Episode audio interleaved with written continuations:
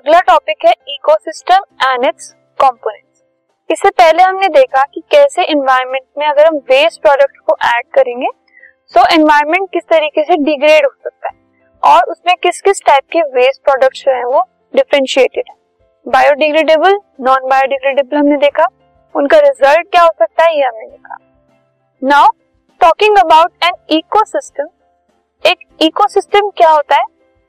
An ecosystem consist of all the living organisms in an area एक area के एक particular area के सारे जो लिविंग ऑर्गेनिजम्स हैं, वो और उनके साथ जो नॉन लिविंग कंपोनेंट्स हैं, वो एक इंटरैक्शन में अगर रह रहे हैं तो उस एरिया को एक इकोसिस्टम कहा जाता है।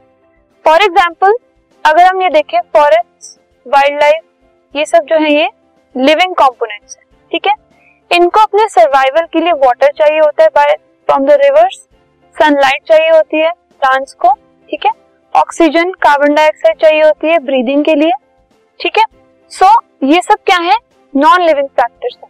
सो लिविंग फैक्टर फॉरेस्ट और वाइल्ड लाइफ है जो कि वाटर सनलाइट एयर इन सब के साथ इंटरैक्ट कर रहे हैं फॉर लाइफ सस्टेन ठीक है? सो so, इसको ऑल टूगेदर अगर हम एक नाम देना चाहें so this is known as a ecosystem ठीक है अब जो इकोसिस्टम्स हैं they are of different types first type is natural ecosystem for example forest deserts grasslands mountains ponds lakes rivers oceans etcetera ठीक है इनको नेचुरल इकोसिस्टम्स इसलिए कहा जाता है क्योंकि ये नेचुरली अकरिंग होते हैं। मतलब it is gifted to us by nature इसमें मैन का कोई रोल नहीं। मैन ने कुछ नहीं किया। ह्यूमन ने इसमें कुछ नहीं किया। ये ऑलरेडी नेचर से हमारे पास आए। ठीक है? और इनमें भी अगर हम देखें, इसको इकोसिस्टम कहने का रीजन यही है। देखो फॉरेस्ट जो है वो एक लिविंग फैक्टर है. Deserts grasslands mountains ponds lakes rivers oceans ये सब जो है forest and grasslands living factor है. बाकी सब जो है नॉन लिविंग फैक्टर है.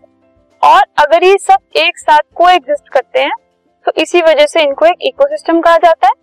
और क्योंकि ये सब नेचुरल चीज़ें हैं मैनमेड नहीं है, इसलिए इनको नेचुरल इकोसिस्टम कहा जाता है. Next type of ecosystems are artificial ecosystems artificial ecosystems जो मैनमेड है, जो हमने खुद बनाए। For example gardens parks fields aquariums zoos ठीक है? ये सब आर्टिफिशियल है, लेकिन इसमें भी आप देख सकते हो, इसमें भी बहुत सारी ऐसी चीज़ें हैं जो एक दूसरे के साथ लिविंग एंड नॉन लिविंग जो है वो को एग्जिस्ट कर रही है। ठीक है? So these are the type of ecosystem now we will see what are the components of ecosystem अगर इकोसिस्टम के कंपोनेंट्स हम देखें so it contains mainly of two components they are biotic and abiotic so ecosystem के दो components हैं.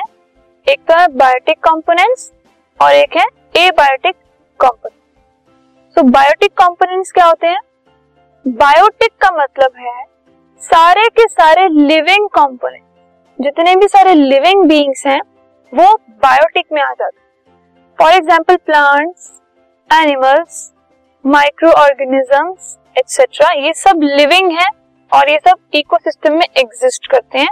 इसलिए ये है बायोटिक कंपोनेंट और biotic components further producer consumers और डिकम्पोजर्स में divided we will come to this after having look at what abiotic components are जो एबायोटिक कंपोनेंट्स हैं वो है नॉन लिविंग कंपोनेंट्स जैसे कि air water soil minerals sunlight temperature wind etcetera एक ecosystem दो कंपोनेंट्स में डिवाइडेड है बायोटिक एबायोटिक बायोटिक मतलब सारे लिविंग एबायोटिक मतलब सारे नॉन लिविंग फर्दर जो बायोटिक है, वो चार और पार्ट में डिवाइडेड है।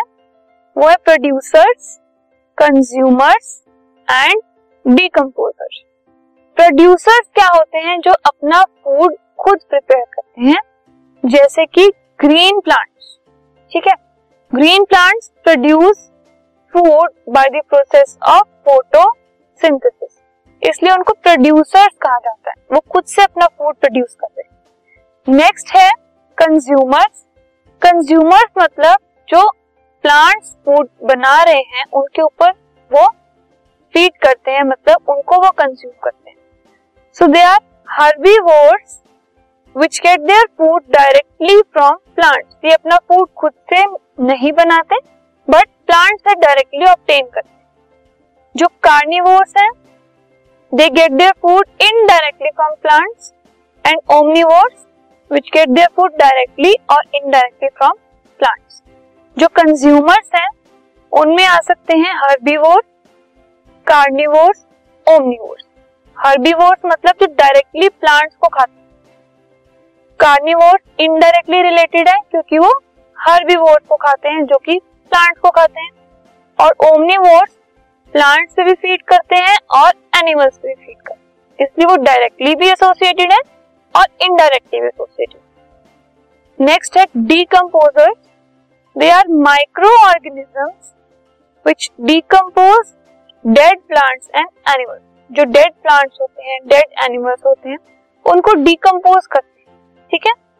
So they decompose complex organic substances into simple inorganic substances in the soil which are again used by plants soil के अंदर बहुत सारे मिनरल्स होते हैं जो कि प्लांट्स को फ़ूड बनाने के लिए और बाकी सारी चीज़ों के लिए हेल्प करते हैं। तो वो मिनरल्स कहाँ से आते हैं? वो मिनरल्स बहुत सारी जगह से आते हैं। उनका एक पार्ट जो है, वो डिकम्पोजर्स का दिया। जो डेड प्लांट्स डेड एनिमल्स होते हैं, वो कॉम्प्लेक्स ऑर्गेनिक सब्सटेंसेस उनको वो ब्रेक करके सिंपल इनऑर्गेनिक सब्सटेंसेस बना देते हैं, जो कि वापस से सॉइल में चले जाते हैं और प्लांट्स उनको यूज़ कर लेते हैं।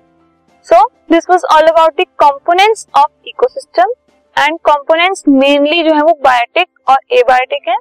Biotic constitute of producers consumers and decomposers main we will now move on to our next topic this podcast is brought you by Hubhopper and Shiksha Abhiyan अगर आपको ये पॉडकास्ट पसंद आया तो प्लीज़ लाइक शेयर और subscribe करें और video classes के लिए शिक्षा अभियान के यूट्यूब चैनल पर जाएँ।